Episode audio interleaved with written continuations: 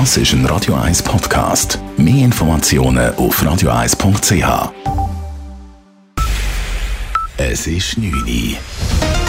Radio 1, der Tag in 3 Minuten. Mit dem Alles Kral. Eine IT-Panne bei der Flugüberwachung Skyguide führte heute Morgen zu einer mehrstündigen Sperre des Flugraums über der Schweiz. Davon betroffen waren die Flughäfen Genf und Zürich, wo weder gestartet noch gelandet werden konnte. Am Flughafen Zürich mussten in der Morgenwelle seit Betriebsstart bis gegen 9 Uhr fast 80 Flüge gestrichen werden. Erst danach fing der Betrieb in Zürich wieder langsam an, sich zu normalisieren. Es sei eine außerordentliche Situation gewesen, sagte Manuela Staub vom Flughafen Zürich. Für uns ist sicher wichtig, dass wir weiterhin einen geordneten Betrieb haben am Flughafen, dass Passagiere wissen, wo sie sich können, ähm, hinwenden können. Wir haben auch geschaut heute Morgen, wo wir erfahren haben, ähm, dass es zu diesen Verspätungen wird, dass zum Beispiel die Restaurants früher aufgegangen sind, um sicherzustellen, dass sich die Leute auch verpflegen können. Die Swiss Airline hat 30 Flüge gestrichen. Betroffen waren fast 6500 Passagiere. Der Grund für die IT-Störung war gemäß Skyguide eine Hardwarepanne im Netzwerk.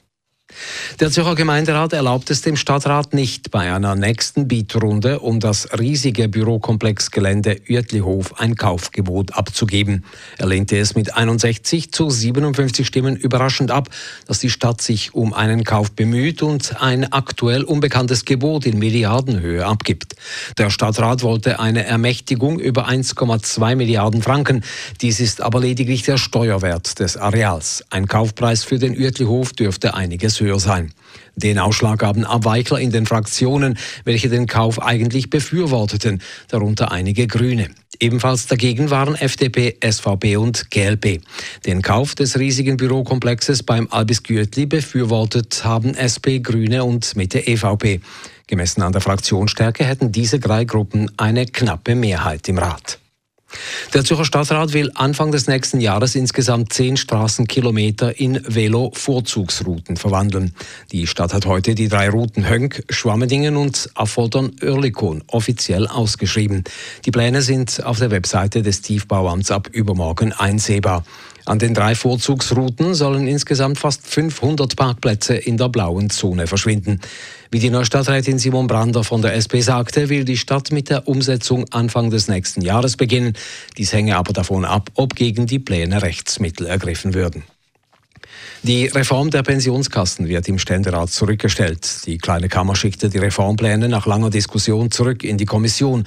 Diese soll einen neuen Kompromissvorschlag zur Kompensation der Übergangsgeneration prüfen. Dabei geht es um die Debatte, wie diese Jahrgänge entschädigt werden, weil ihre Renten mit der geplanten Senkung des Umwandlungssatzes sinken würden. Zudem gab es im Ständerat auch Stimmen, die erklärten, es brauche die Reform gar nicht so dringend. US-Präsident Joe Biden hat zusätzliche Hilfe für die Ukraine angekündigt. Bei einem Telefonat mit Präsident Volodymyr Zelensky hat Biden der Ukraine zusätzliche Waffen im Wert von einer Milliarde Dollar zugesagt.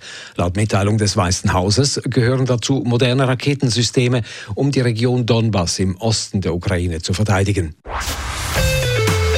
Radio 1 Wetter. In der Nacht zuerst noch teils klar, später örtlich auch gewitterige Regengüsse. Morgen am Donnerstag zum Start noch letzte Regentropfen, zum Teil mit Blitz und Donner. Später dann wieder sonniges Sommerwetter. Temperaturen am frühen Morgen um die 15 Grad, am Nachmittag heiße 30 Grad. Das war der Tag in drei Minuten.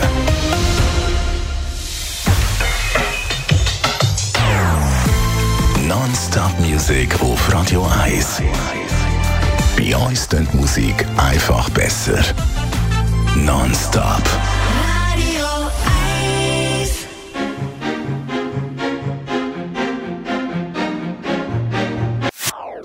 Das ist ein Radio 1 Podcast. Mehr Informationen auf radio1.ch.